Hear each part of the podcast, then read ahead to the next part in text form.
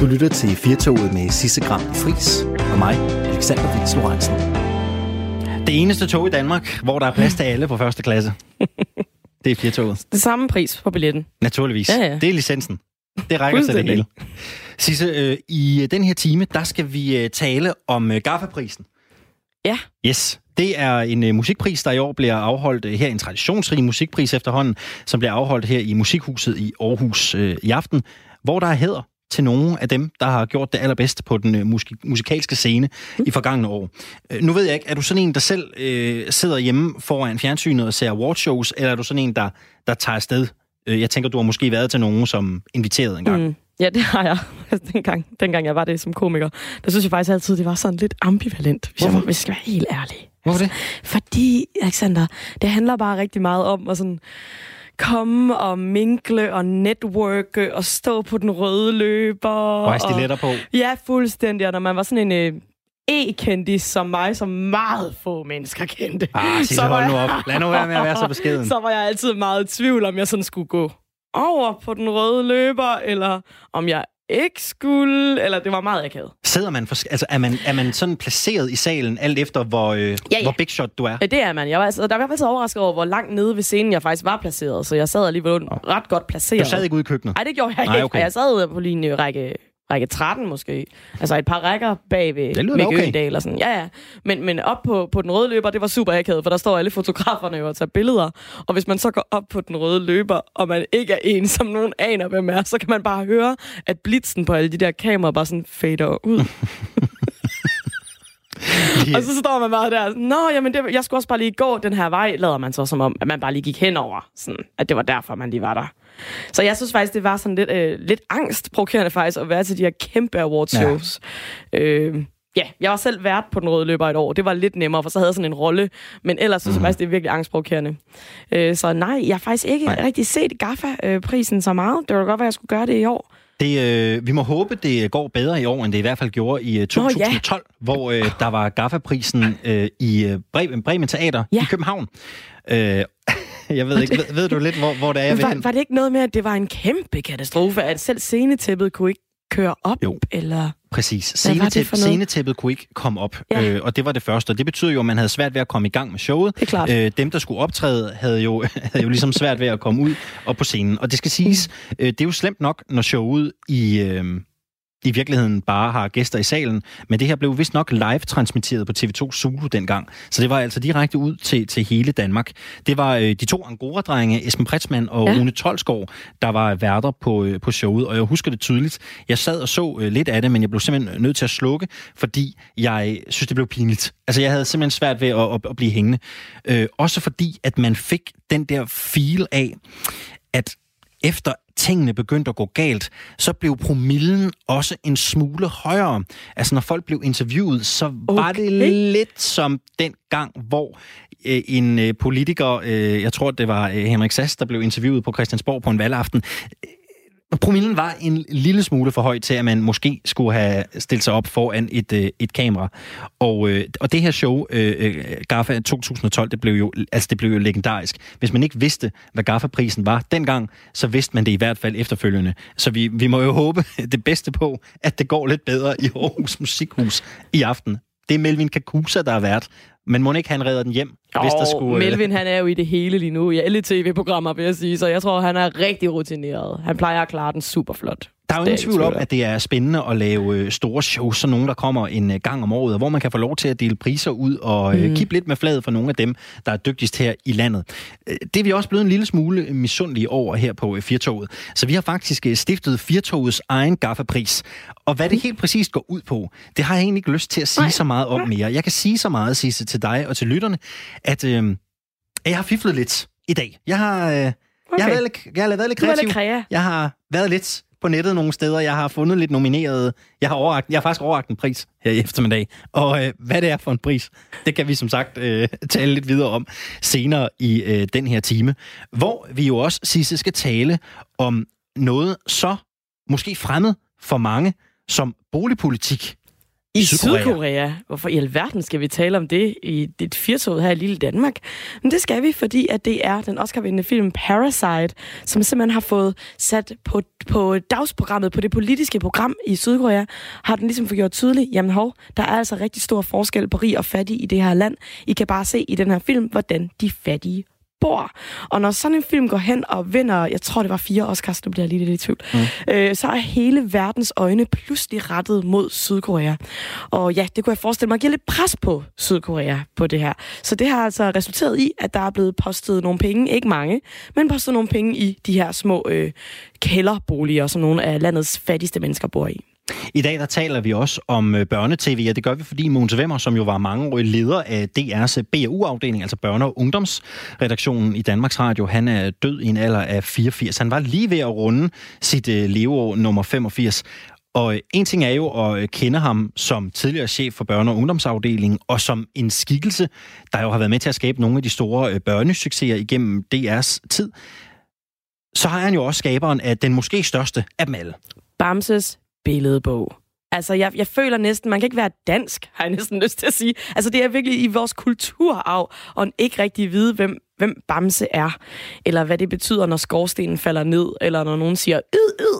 Øh, så, øh, så ja, det er virkelig et, øh, et kapitel, der lukker i dag, synes jeg på en måde. Og jeg synes, det er meget på sin plads at lige ære øh, Måns Vimmer og tale lidt om det i dagens Firtog. Og det er også derfor, vi gerne vil sende, sende ønsket ud til jer lyttere og spørge jer, jamen hvad var jeres gode minder egentlig med børnetv? Hvad synes I var godt, og hvorfor? Øh, vi har også øh, fået øh, et par sms'er fra jer, og jeg vil gerne lige øh, læse en enkelt af dem op her. Der er en lytter, der hedder Ulrik, som skriver, Jeg husker Magnus Tavmus, som uhyggelig sad med puden for øjnene halvdelen af tiden, og var skide bange for, at han skulle falde ned det var en gyser. Ej, det var altså også at se ham køre deroppe i toget. For søren. Jeg tror ikke, jeg så Magnus Tagmus. Nej, det var øh. altså også en, øh, det var en, en, en, en fræk mus hvis man må sige det. Det ja, må man godt, når man, man taler om Magnus Tagmus. Ja. Jamen, jeg kan godt forstå det. Jeg har, jeg har set noget af det. Det var øh, rimelig, rimelig angstprovokerende. Okay, men altså hvis du sidder derude og tænker, øh, det har det også en mening om, det der med børnetv, jamen så send den ind til os. Find din telefon, skriv R4 mellemrum, og så skriv dit, øh, dit bedste minde og dit værste minde, og hvorfor. Send det til 1424, så ryger det direkte herind på vores skærm. Du må også gerne ringe os op på 72 30 44 44. Vi har fået fint besøg fra øh, Bruxelles i studiet øh, her til eftermiddag. Det er Nils Fuglsang, som er et af de nyeste skud på stammen øh, hos Socialdemokratiet i Europaparlamentet, kan man vist øh, roligt sige. Han blev valgt ind med 29.444 personlige stemmer og har vekslet det til en plads i øh, Europaparlamentet i henholdsvis Industri-, Forsknings- og Energiudvalget, samt en stedfortræderplads i Økonomi- og Valutaudvalget. Og derudover også et par pladser i, og nu skal jeg læse det op, fordi det her skal man sige korrekt, korrekt, delegationen for forbindelserne med Folkerepubliken Kina, og så er han stedfortræder i delegationen til det blandede parlamentariske udvalg EU Tyrkiet. Men hvordan er det egentlig at komme i gang i et øh, system som øh, EU, der i disse øh, tider i den grad deler vandene, og hvordan finder man sig til rette i et system, hvor reglerne også ofte kan generere debat? Velkommen til dig, Niels Fuglsang. Tak skal du have. Og endelig gerne tæt på mikrofonen, så ja. får vi din uh, spæde røst Alright. sendt uh, bedst muligt idé. ud i uh, radioen. Nu er du jo uh, på plads, uh, ikke bare i Bruxelles, men jo også i Strasbourg en gang om måneden, hvor der jo mm. er plenarsamlinger. Du har været med i, uh, i ni måneder nu, må det jo efterhånden være. Der er i hvert fald gået ni måneder, siden vi skulle til Europaparlamentsvalg. Hvordan har det været at starte op? Jamen, det har været lidt som at blive katapulteret ind i magtens centrum på en eller anden måde. Altså, jeg stod jo her og førte valgkamp øh, ude på Hammel Hestemarked og delte mine pjæser ud, og, og der var jo nok, der gad at stemme på mig til, at jeg blev, øh, blev valgt ind, og så sidder jeg pludselig i økonomiudvalget, som du siger. Og et af de rigtig tunge jo, og I tror også et, et tungt af de udvalg. tunge, ja, to af de tunge, og det var faktisk nogle udvalg, jeg, jeg så fik også, jeg overtog fra Jeppe Kofod, der jo blev udenrigsminister, og han var ellers øh, valgt til Europaparlamentet. Men der, øh, altså, når man kommer derind, jeg kom derind, det første møde, kan jeg huske, så øh, var der sådan en præsentationsrunde, og man skulle sige, hvem man var og hvad man havde lavet. Så den første, han havde været finansminister i Finland, og den næste, han havde været øh, stabschef for Ungarns statsminister, og der var to tidligere statsminister i den her gruppe. Vi sad 10 mennesker i sådan en rundkreds. Der var ham ved siden af mig, han havde været statsminister i Polen. Og jeg, og jeg kom jo direkte fra, øh, fra krammermarkedet der og, og tænkte, det er noget af en opgave, jeg, øh, jeg har på mig nu, ikke?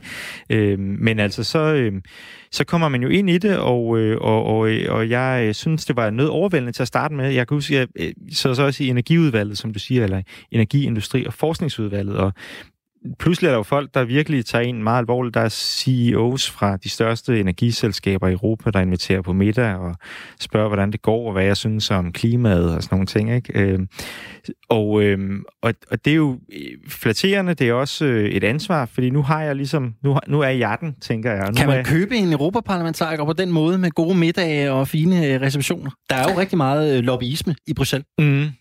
Øh, det håber jeg ikke, man kan. Jeg, jeg tænker i hvert fald ikke, øh, man kan købe mig med det, men, øh, men jeg vil gerne mødes med dem, der, der vil diskutere med mig, og hvis der er en direktør i, i et energiselskab, øh, Vattenfall eller andet, der vil diskutere den grønne omstilling med mig, så synes jeg, det er også det er min pligt at, og, øh, at tage den diskussion og prøve at få ændret lovgivningen, fordi det er jo også det, det handler om, med input fra, fra de øh, mennesker, der, der sidder ude i, i den virkelige verden. Men hvor, altså, hvor går grænsen øh, mellem, hvor øh, det der forhold lobbyist-politiker øh, bliver en sådan lidt øh, blurry, unaturlig størrelse? Altså, hvor, hvor, hvor, langt, hvor langt kan man gå? For der er jo rigtig mange, der gerne vil tale med jer i Bruxelles, mm. der sidder i de relevante udvalg. Hvordan sikrer man den der sunde, øh, demokratiske balance mellem lobbyisterne og parlamentarikerne? Jamen det mener jeg, man gør på en måde, og det er, at man sikrer, at der ikke er nogen penge involveret. Altså, så snart man begynder at modtage store gaver eller penge, så er man over i noget meget, meget problematisk. Nu vil jeg sige, øh, nu får vi jo en løn, så vi godt kan betale vores egen middag, så det er sådan set en luksus en gang imellem ikke at skulle til middag, men at blive hjemme og, øh, og lave mad selv. Så, så, det er ikke, så det er ikke det, det handler om, men, men, men det handler jo grundlæggende om, at man skal ikke være afhængig af nogen som helst andre. Man skal ikke være afhængig af nogen industriinteresser. Man skal ikke kunne købes. Men der er jo stor forskel på det, og så til at jeg synes, man har en pligt som politiker også til at mødes med de mennesker, som den lovgivning, man laver, den rammer og, og dem, der skal håndtere det. Altså hvis vi for eksempel siger, at vi skal have meget mere vedvarende energi, vi laver en lov for, at vi skal have 40% vedvarende energi, så er det jo fornuftigt også at tale med energiselskaberne og høre, hvad øh, kan I nå det, og øh, hvad, hvad vil I gøre? Skal det være vind, eller skal det være sol, og, eller skal det være grøn gas? Hvad skal det være?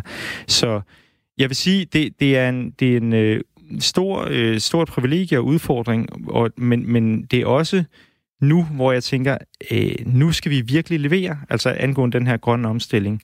Det kan ikke blive ved middagsselskaberne og skoletalerne.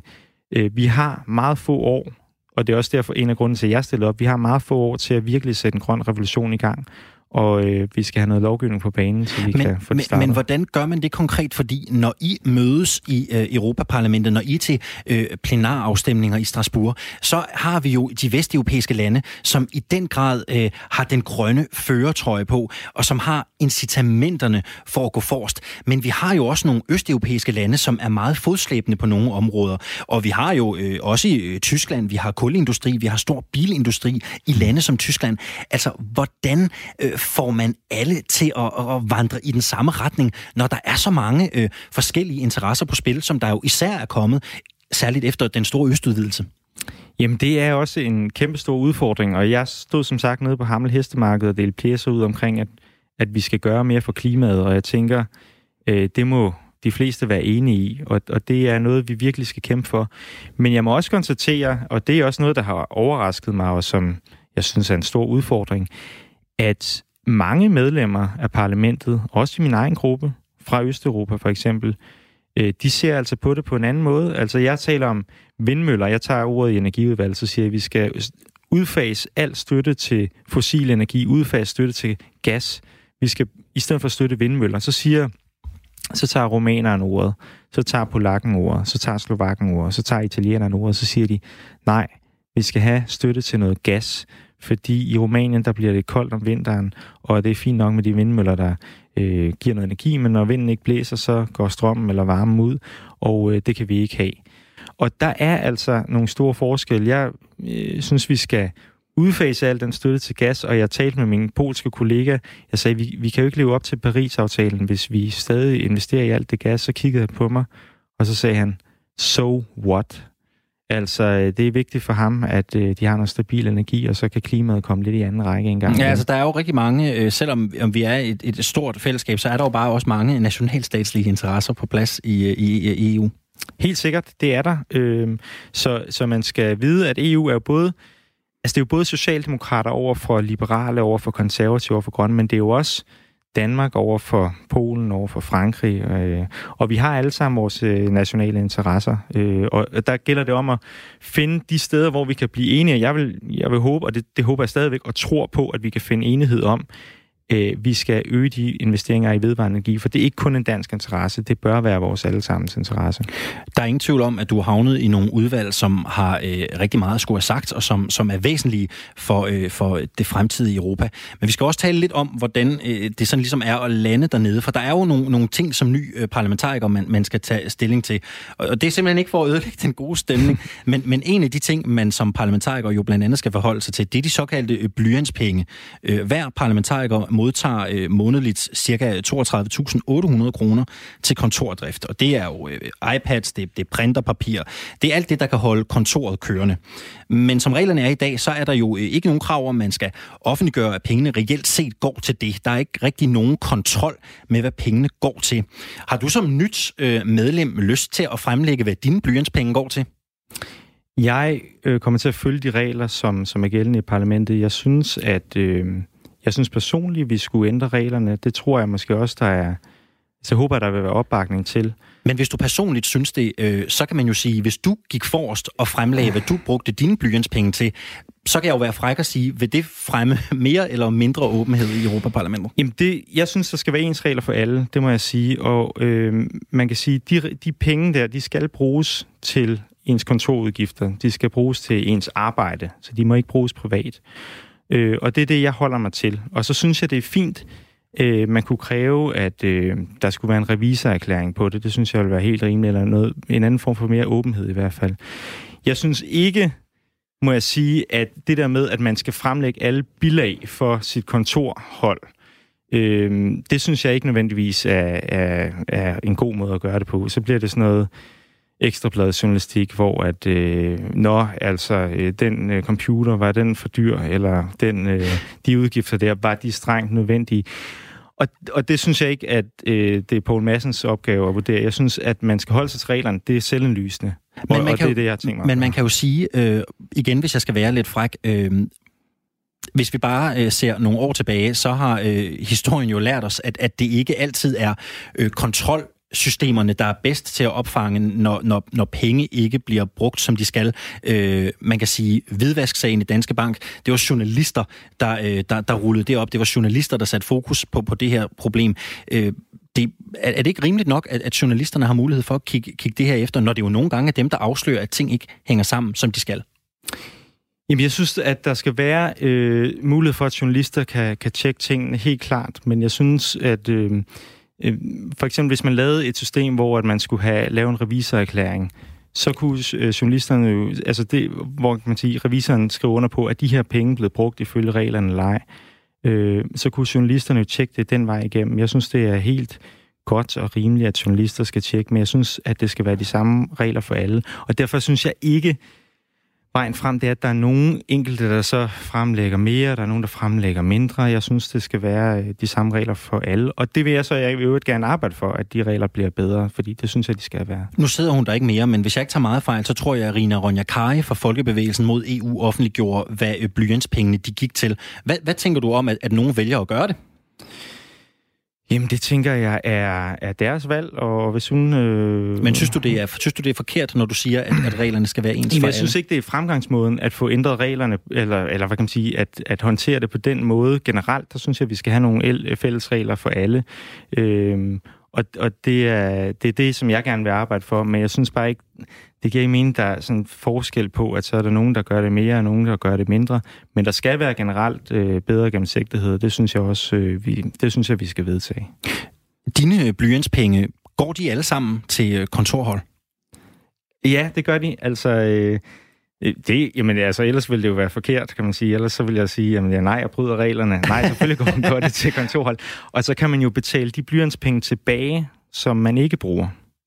Øh, det, det? det er der jo mulighed for. Jamen altså, øh, det, det vil jeg jo gøre i det tilfælde, jeg ikke bruger dem. Det er jo okay. efter, hvad kan man sige, når mandatet løber ud, så ser man, hvad er brugt og hvad er Mhm. ikke brugt, og så kan man betale dem tilbage. Og det vil jeg da helt klart gøre i det tilfælde, jeg ikke bruger dem. Jeg, jeg vil bruge mine blyantspenge til, øh, til kontorudgifter, øh, men det er klart, at det er kun det, de skal gå til. Men man får dem jo på månedlig basis, så jeg skal lige forstå det sådan. Hvis der er en måned, hvor du ikke bruger dem alle sammen, så betaler du dem ikke tilbage efter den måned. Du venter og ser efter et år, eller hvad er din fremgangsmåde? Ja, jeg venter, øh, jeg venter og ser efter noget tid. Det kan jo godt være, at der er flere udgifter i øh, en måned end en anden, ikke? Øh, så jeg gør det op efter mandatet. Hvordan tror du, at man får ændret de her regler? Fordi der er jo mange, der godt kunne tænke sig lidt mere åbenhed i EU-systemet. Altså, hvad, hvad vil du konkret gøre for at øh, få sat fokus på det her og få skabt den, den åbenhed derfra, hvor du sidder? Jamen, vi kan jo tage det op i parlamentet, øh, og det er gennem øh, grupperne, så jeg synes, jeg vil gerne have en debat i min gruppe, og øh, det, vil jeg, det vil jeg godt være med til at tage i forhold til, at vi skubber på. Øh, fordi der skal jo være et flertal for det, for at få, det lavet om. Øh, og der, altså, vi er jo en af de største grupper, Socialdemokraterne, mm. så vi kunne jo passende tage initiativet. Det synes jeg ville være en fin idé. Så det her, det er noget, det, det vil du love, at det arbejder du for i Europaparlamentet Jeg, aktivt? jeg arbejder helt klart for, øh, for større åbenhed på det her område. Her til sidst, øh, Niels Fuglsang, øh, du, nu har du jo øh, fået øh, sædet i Bruxelles. Du sidder i nogle udvalg, der er tunge. Der er virkelig mulighed for at, at, at, at røre ved noget. Der er mulighed for at gøre en forskel for ikke bare Danmark, men, men, men for hele Europa. Altså, hvad er det alt overskyggende mål for dig i, i de kommende år? Hvad er det, hvad er det du gerne vil, vil ændre i Bruxelles? Hvad, hvad, hvad er det, du skal stå på trummen for? To ting. Øh, hvis EU skal leve op til Paris-aftalen, øh, og det øh, skal vi, øh, når det her mandat det er slut. Altså ellers så har vi spillet totalt for lidt. Er det realistisk, tror du? Ja, det tror jeg, det er. Jeg har stået og ført klimavalgkamp, men det er ikke kun mig, der har det. Det, har, det er jo det første klimavalg, vi har haft, og det er ikke kun i Danmark heller. Og derfor så tror jeg, at øh, de medlemmer, der er i parlamentet, de kommer til at handle på det her. Selvom at der er nogen, der er mere skeptiske. Men det, det, er, for, det er det, det handler om. Den anden ting, meget kort, det er, at vi skal have en øh, minimumsniveau af selskabsskat, sådan at Apple og Google og andre virksomheder ikke kan finde, øh, slippe afsted med at betale ingenting i skat. Øh, det bliver vi nødt til at have nogle fælles regler for, så vi øh, får hævet nogle skattekroner ind for de multinationale firmaer. Vi følger øh, dit arbejde spændt, Niels Fuglsang. Det er helt sikkert ikke sidste gang, vi har talt med dig her i Firtoget om det øh, europapolitiske arbejde. Stort held og lykke i øh, Bruxelles og øh, Strasbourg, og øh, nyd nu øh, dagene herhjemme i Danmark, så du kan samle lidt input til det videre politiske arbejde. Tak skal du Kan du have. have en god eftermiddag? I lige måde. Radio 4 taler med Danmark. Efter den Oscar-vindende film Parasite har vist øh, scener af en fattig familie, som bor i sådan en, øh, en høj kælderlejlighed, altså en lejlighed, hvor man bor delvist under jorden og delvist over jorden, så har Korea, Korea Energy Foundation og Seoul Metropolitan Government valgt at give en økonomisk håndsrækning til 1.500 familier i Seoul. Pengene skal forbedre opvarmning af hjemmene. De skal gerne kunne forsøge, forsyne hjemmene med nye gulve. Der skal være installation af airconditions, affugter. Du ved, det er der, vi er hen af. Installere brandalarmer og så videre. Jeg kan ikke bare ikke lade være med at tænke, Alexander. Hvor tit er det lige, at man ser en fiktionsfilm, fordi Parasite er 100% en fiktionsfilm, bliver sendt, og så ændrer verden, jeg mener helt, helt bogstaveligste forstand, ændrer noget ude i verden. Og det vil jeg gerne spørge Maria Munson om, som er kulturjournalist og har ret godt styr på det der med film. Velkommen ombord på Firtoget, Maria. Tusind tak for det. Hvorfor tror du, at en film som Parasite kan være i stand til at, at rykke på noget så politisk som boligpolitik i Seoul? Jamen, det er der jo heldigvis mange årsager til, fordi Parasite er øh, først og fremmest en, en øh, fantastisk film, og en film, som Sydkorea jo kan være enormt stolt af. Den har jo ryddet øh, prishylder over hele verden, og øh, over 150.000 danskere har allerede set den, øh, og det er altså ikke sket mm. før for en sydkoreansk film. Øhm, og det er jo sådan en film, som når man sætter sig ned, jeg tør næsten godt love, at uanset hvad man forventer sig af den, så, øh, så bliver man overrasket. Til gengæld, så er det altså også en, en, en historie, som, øh, som øh, ligesom øh, de fleste andre af øh, Bong Joon-ho's øh, film, øh, er fortalt på en baggrund af... Øh, øh, hvad kan man sige, som er mindre flatterende for, for Sydkorea. Mm. Øh, den fortæller om to familier, øh, om ekstrem fattigdom på den ene side, og ekstrem rigdom på den anden side. Øh, gigantiske forskelle mellem rig og fattig, altså, og, og det er altså noget af det, der gør filmens hovedkarakter øh, fuldstændig desperate. Og det er så samtidig noget, som Sydkorea ikke er særlig stolt af. Mm. Og, øh, og i lyset af det kan man sige, nu går den her film jo verden rundt. Øhm, så pludselig bliver der ligesom øh, sat et spotlight på, øh, på nogle ømme punkter øh, i, øh, i, øh, i Sydkoreas øh, øh, hvad hedder det, øh, socialpolitik. Og det er egentlig sådan noget, som øh, Bong Joon-ho har gjort utallige gange, men, men aldrig med så stor succes som med Parasite. Så, så jeg tror, at det er, at det er en af grundene. Men Maria Monson, kan man, øh, kan man tale om det her som et ret almindeligt fænomen, at der er andre film, der også har sat skub i nogle strukturer ude i samfundet? Ja, det kan man sagtens. Altså, øh, det er klart mest dokumentarfilm, som, som øh, har indtaget den rolle i samfundet, og som jo også sådan ligesom har som sit raison d'être, at, øh, at man skal ud og ændre verden.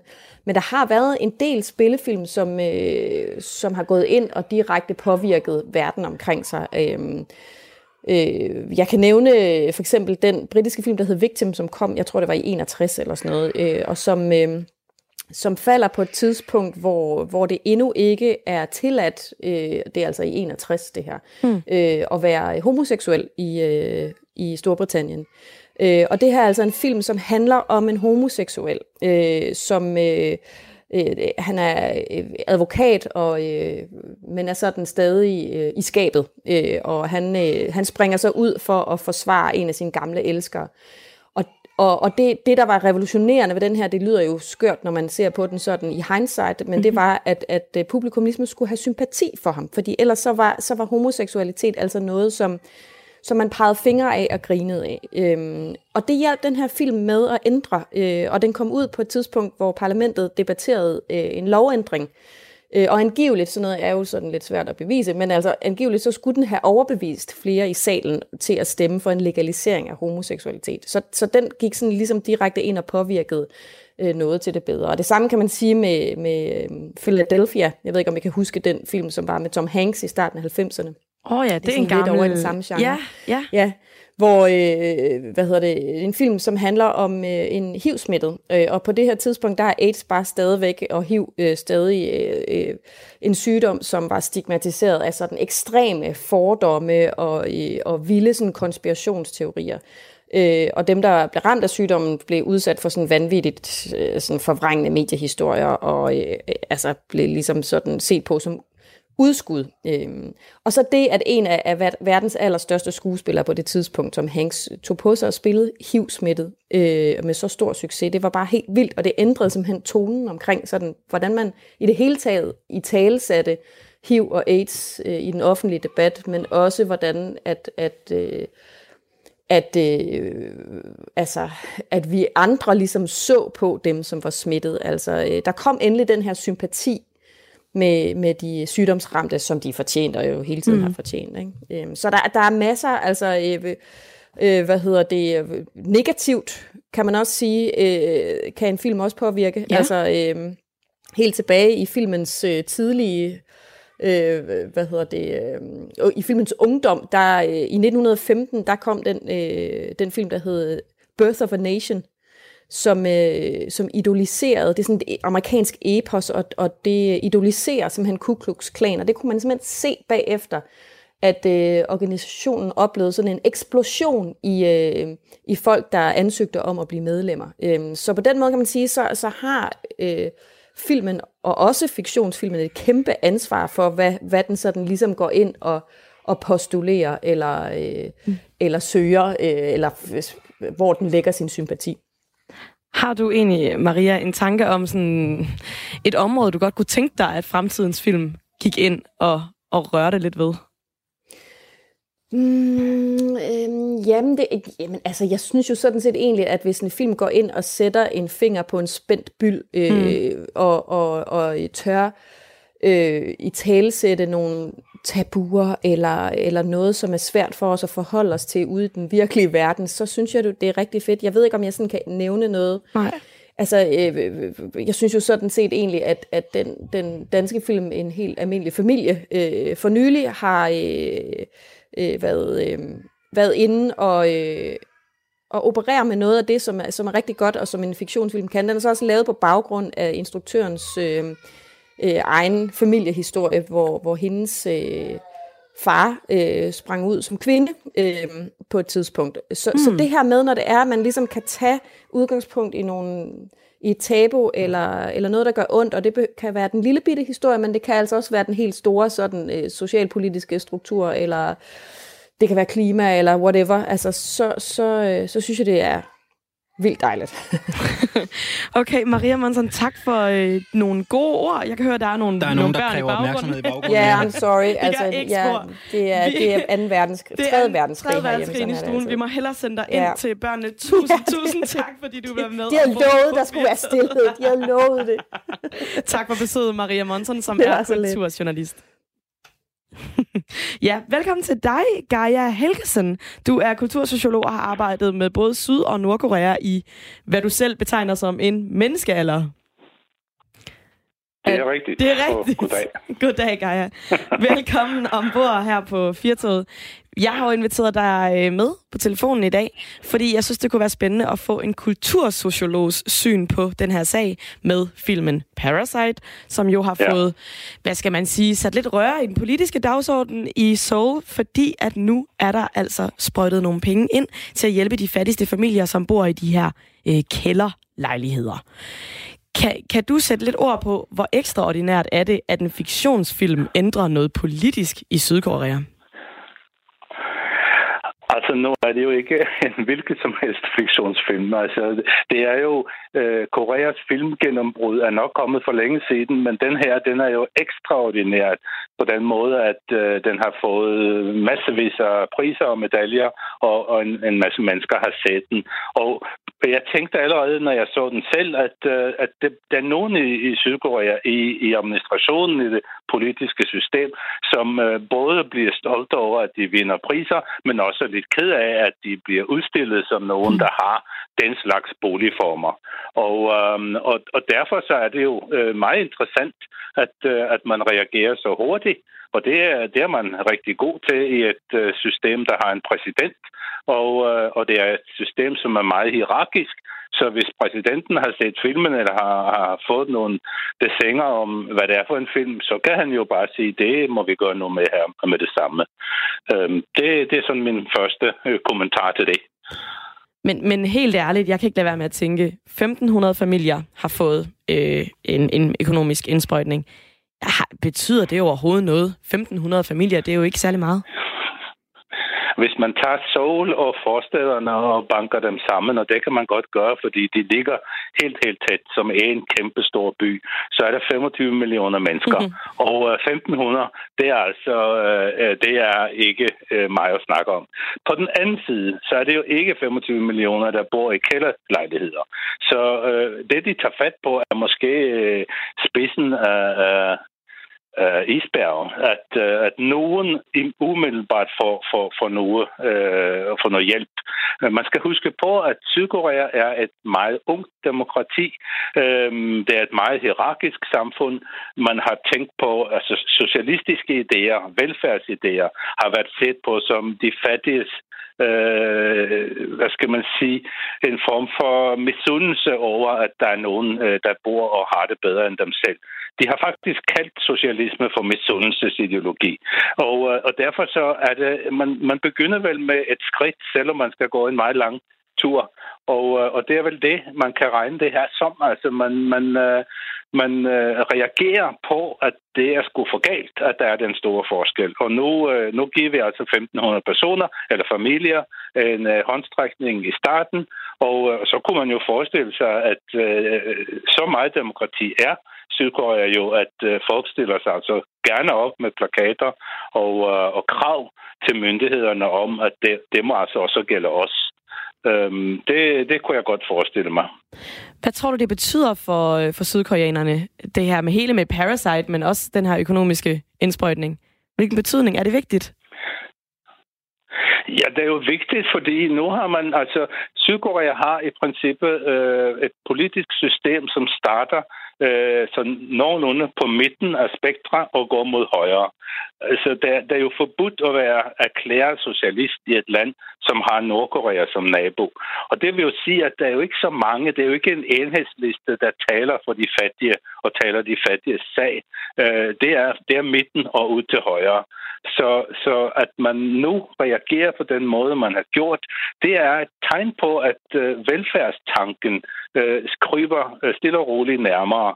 Øh, men man skal huske, at øh, den næste præsident kan være stærkt højorienteret, og, og derfor så, medmindre man laver en lovgivning om, øh, om boligpolitik osv., så som vi har i Danmark og i de nordiske lande og mange europæiske lande, så kan det bare være sådan en, øh, en saltvandsindsprøjtning, som, mere, som er mere symbolsk end, mm. end reel.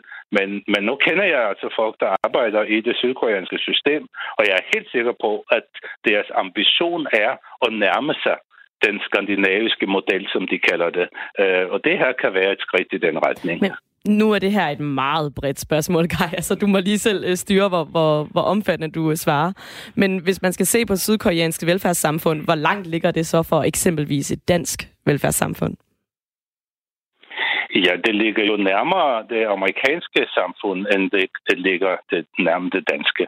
Altså, man skal huske, at efter, efter Koreakrigen, som, øh, som brød ud øh, nogenlunde, mens jeg blev født, øh, og, øh, og varede fra 50 til 53, øh, så var før den tid var, var Sydkorea øh, og hele Korea faktisk en japansk koloni, og der var ikke nogen, der tænkte, den slags tanker. Øh, og så kommer så amerikanerne øh, og beskyttede Sydkorea, hjalp Sydkorea også efter krigen, og så var det meget den amerikanske model, der, der galt. Øh, det der, det, der er sket nu, det er faktisk, at, øh, at Sydkorea er blevet et temmelig velhavende land. Øh, middelklassen øh, er, er, er meget, meget stor. Øh, faktisk så mener cirka 80 procent af befolkningen, at de tilhører middelklassen, og, og der er jo mange øh, i den middelklasse, som sådan set gerne ser, at øh, der kommer flere velfærdsprojekter øh, ind i samfundet. Det er jo ingen hemmelighed, at hvis man har et samfund med meget stor forskel på, på rige og fattige, så har man også en temmelig stor kriminalitet. Der, der kan man bare kigge på USA. Men, øh, men det ønsker sydkoreanerne bestemt ikke, at det skal ske i Sydkorea. Så øh, ja, det er et stort spørgsmål, men det er også et spørgsmål om øh, en, en udviklingsretning, øh, som er meget, meget relevant for sydkoreanerne, og jeg tror nok, at der er flere end dem, der hælder mod venstre, der synes, at man skal sådan set hjælpe også de fattige, når landet bliver rigere. Mm. Nu ved jeg, vi, vi talte jo sammen tidligere i dag, Gaia, hvor, hvor vi taler om, at vi begge to har set Parasite, og, øh, og det skæld, man laver i den film mellem rig og fattig, er jo altså helt enormt stort. Så jeg kunne godt tænke mig, ja, øh, jeg kunne godt tænke mig at spørge dig, er, er det realistisk? Eller er der trukket lidt ekstra op ja. på linjerne? Altså, jeg mener sådan rent boligteknisk er der nok uh, trukket lidt ekstra op, og den, den oversvømmelse, som kommer i, i slutningen, uh, gør det jo ligesom endnu mere ekstremt. Men, øh, men jeg har jo altså rejst rundt en del øh, i, i den her øh, mega store by, og jeg har set de fattige uh, øh, boligområder, og jeg har set de rigeste boligområder. Og det er jo øh, lysår imellem dem. Men det, som man kan også måske lægge mærke til, det er, at de her øh, temmelig fattige mennesker, der, der klarer sig som lidt, nærmest lidt småkriminelle og lidt, lidt for smarte øh, osv., alligevel kan begå sig i det der øh, overklassemiljø, de kommer ind i. Altså, de, de er faktisk temmelig gode til det. Og, og på den måde kan man sige, at der er mere øh, ensartethed i befolkningen øh, i, i Sydkorea, end der er i mange øh, samfund, ja nu vil jeg ikke øh, sammenligne med os, men mm. i Europa og i Asien, som har været længere undervejs. Altså, de, de har faktisk en, øh, en temmelig øh, veluddannet befolkning, øh, også blandt de fattige. Har man lidt penge til overs, så vil man altså gerne i en stor familie øh, skrabe det sammen og, og give det lyseste hoved en adgangsbillet til et fint universitet og betaler gerne rigtig mange penge for, at øh, en fætter eller en kusine kan, kan få et øh, eksamensbevis fra et eliteuniversitet. Det, det kender vi jo ikke så meget her, men øh, nu har vi heller ikke eliteuniversiteter i den forstand.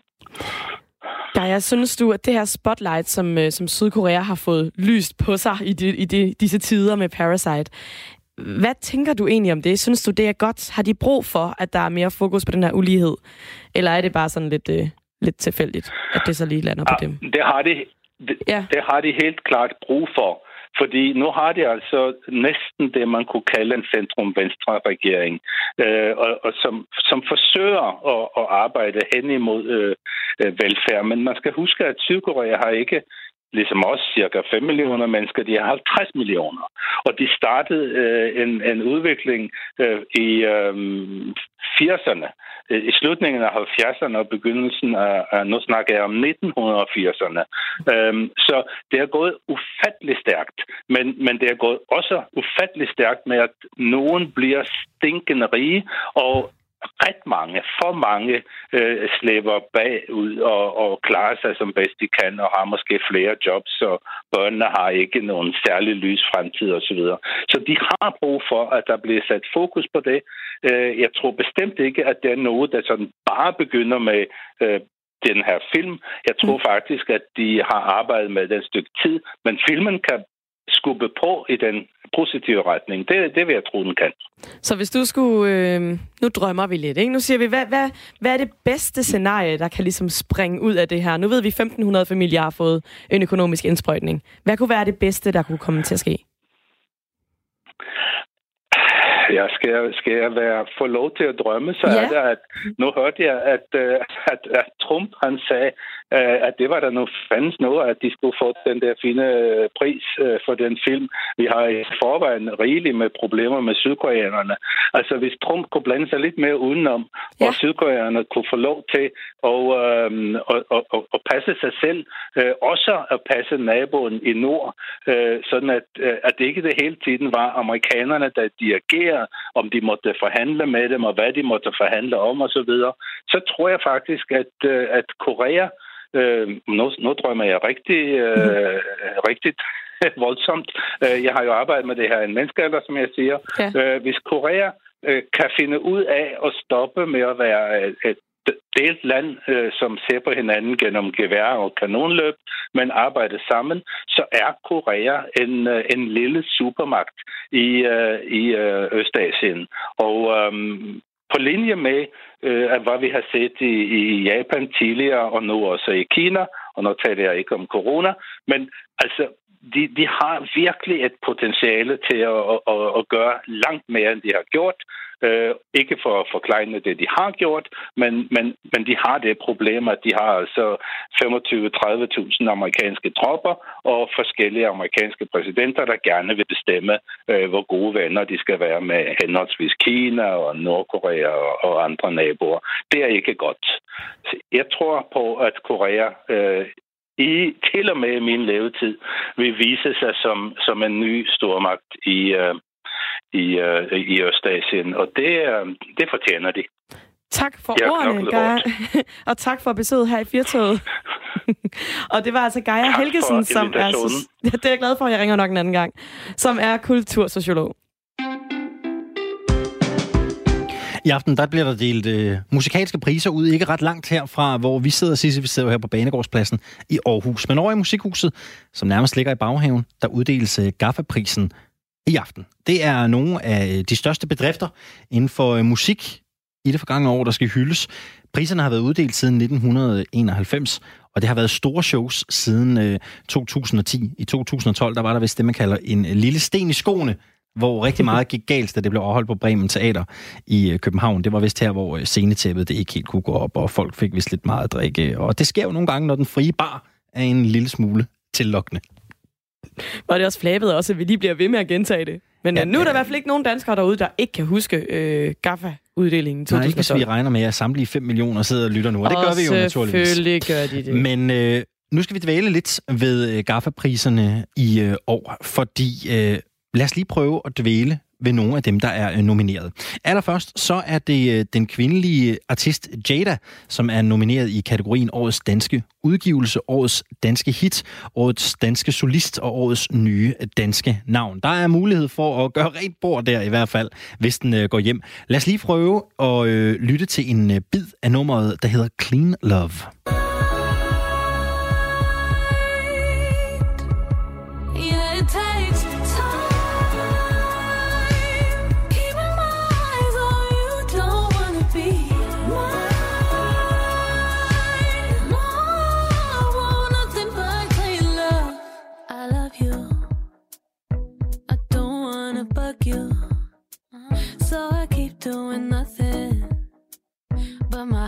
Still buzzing.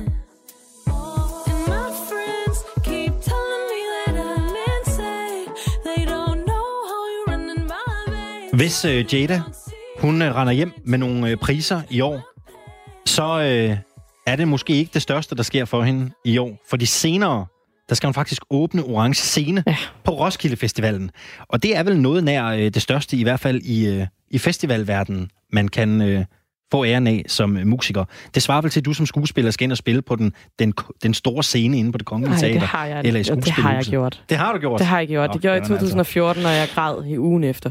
Nå, jamen altså prøv at høre Så her. jeg kan bare dø nu. Der er masser at leve for. Et andet Okay, band, okay. der er nomineret, det er Minds of 99, der muligvis skal hive en pris hjem for årets danske sangskriver og årets danske live-navn og årets danske hits med nummeret Som fluer her. Sig mig, har du mistet troen på, at du kan finde vej? Der er mange andre, der er narkomaner ligesom dig. Er der ikke? Mm, er der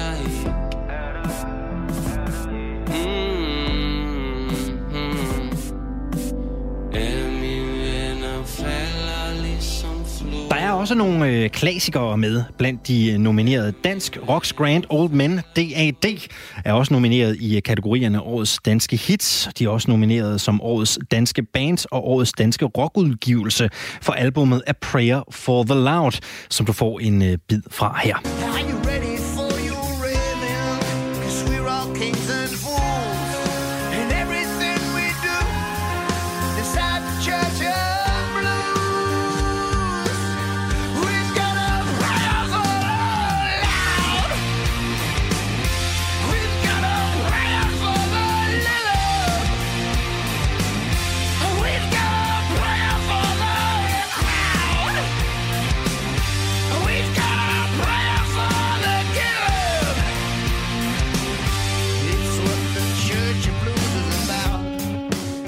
GAFFA-prisen øh, 2020, den øh, vises direkte på TV2 Play i aften kl. 20 og på øh, TV2 Zulu fredag den 6. marts.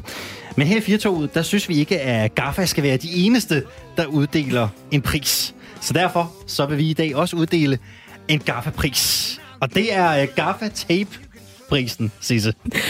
Den knap så fantastiske pris, men dog stadig en gaffapris. Alle priser har øh, sin ret. Total. Vi har været en tur rundt hos en række danske byggemarkeder og fundet den billigste rulle gaffatape. I kategorien billigste rulle gaffatape, der er de nomineret Hjem og Fix. Det er Silvan, Harald Nyborg, XL Byg og Bauhaus. Og vinderen er Harald Nyborg med hele 75 meter til 49 kroner. Og det er altså øh, det, det længste stykke tape, og faktisk til den billigste pris. Så både, både pris og, og længde er taget med i, i beregningen her. Og priser, Ja. de skal selvfølgelig overrækkes. Det og det gjorde jeg i eftermiddag. Jeg ringede til indkøbschef Carsten Hansen fra øh, Harald Nyborg for at øh, overrække ham den gode nyhed. Og jeg spurgte ham, hvad de kan bruge den her pris til. Jamen, det er jo altid rart at få en anerkendelse for, at man har, har holdt de priser, som, ja, så de rigtige priser, så kunderne får det, de vil have. Men hvad... Øh, det her, det er jo en pris, vi sådan lidt har trukket op af hatten i dag. Det er jo ikke sådan noget, vi har gået og planlagt i, i 100 år. Men det var alligevel jer, der stak af med, øh, med den bedste gaffa. Er det så noget, I har gået øh, målrettet efter?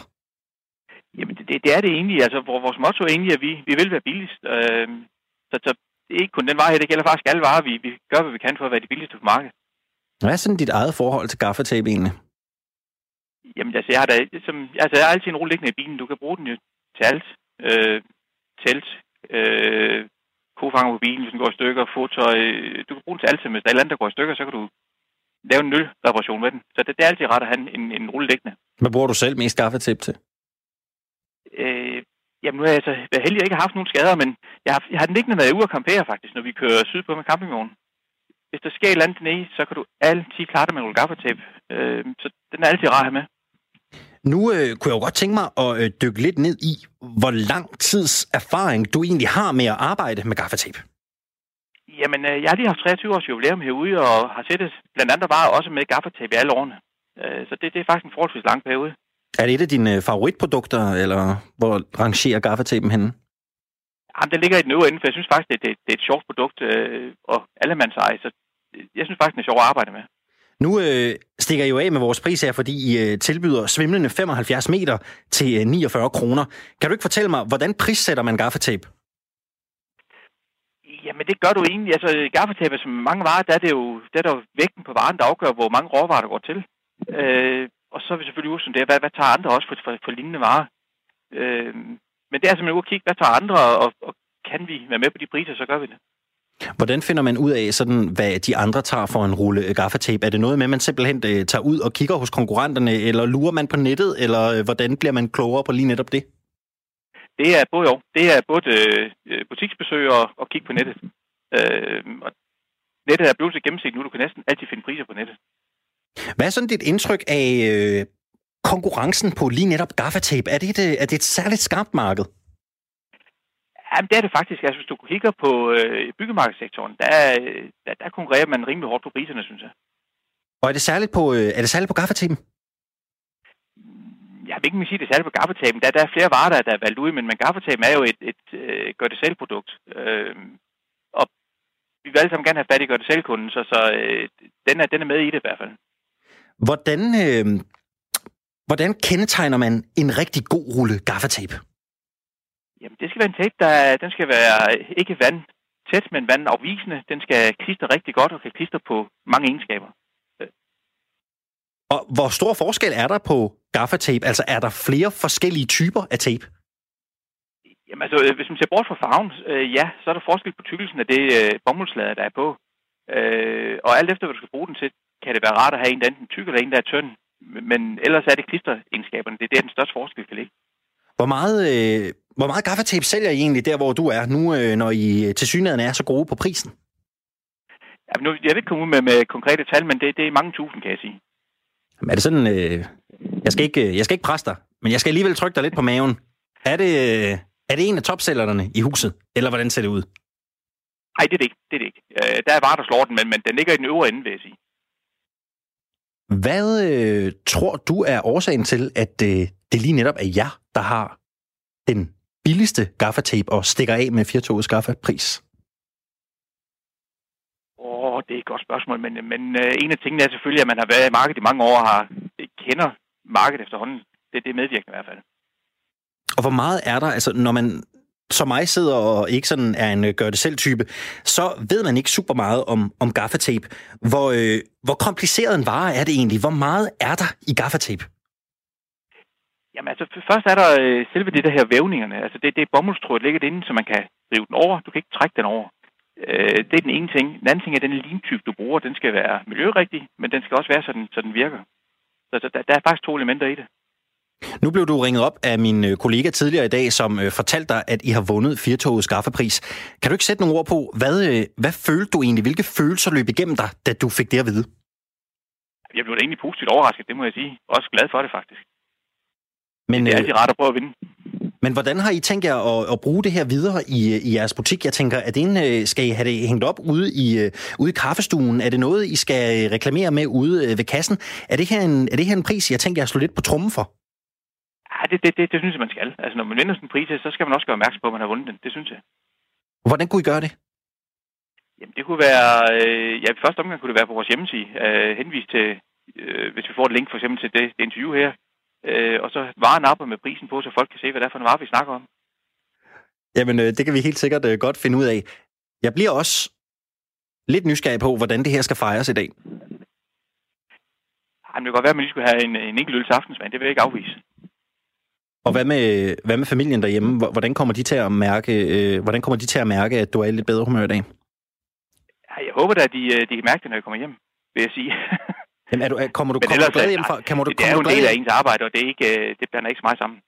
men ko- kommer du glad hjem fra arbejde i dag? Altså, er det her noget, du, er det her noget, du, tager, du tager på dig? Det er det. 100 procent. Tusind øh, mange gange. Tillykke med prisen. Mange tak. Det var Carsten Hansen fra Niveau. Der, der vandt 4 kaffepris. Undskyld. Jeg tror, det er det bedste interview, jeg har lavet. Det, man kan godt mærke, at du er en dygtig journalist, Alexander. 4 er ved at være slut for i dag. Programmet det er produceret af Metronom Productions for Radio 4. Og om lidt så er der kreds med mig al. Først skal vi have et nyhedsoverblik. Vi er tilbage igen i morgen, kl. 15. Ha' en god aften.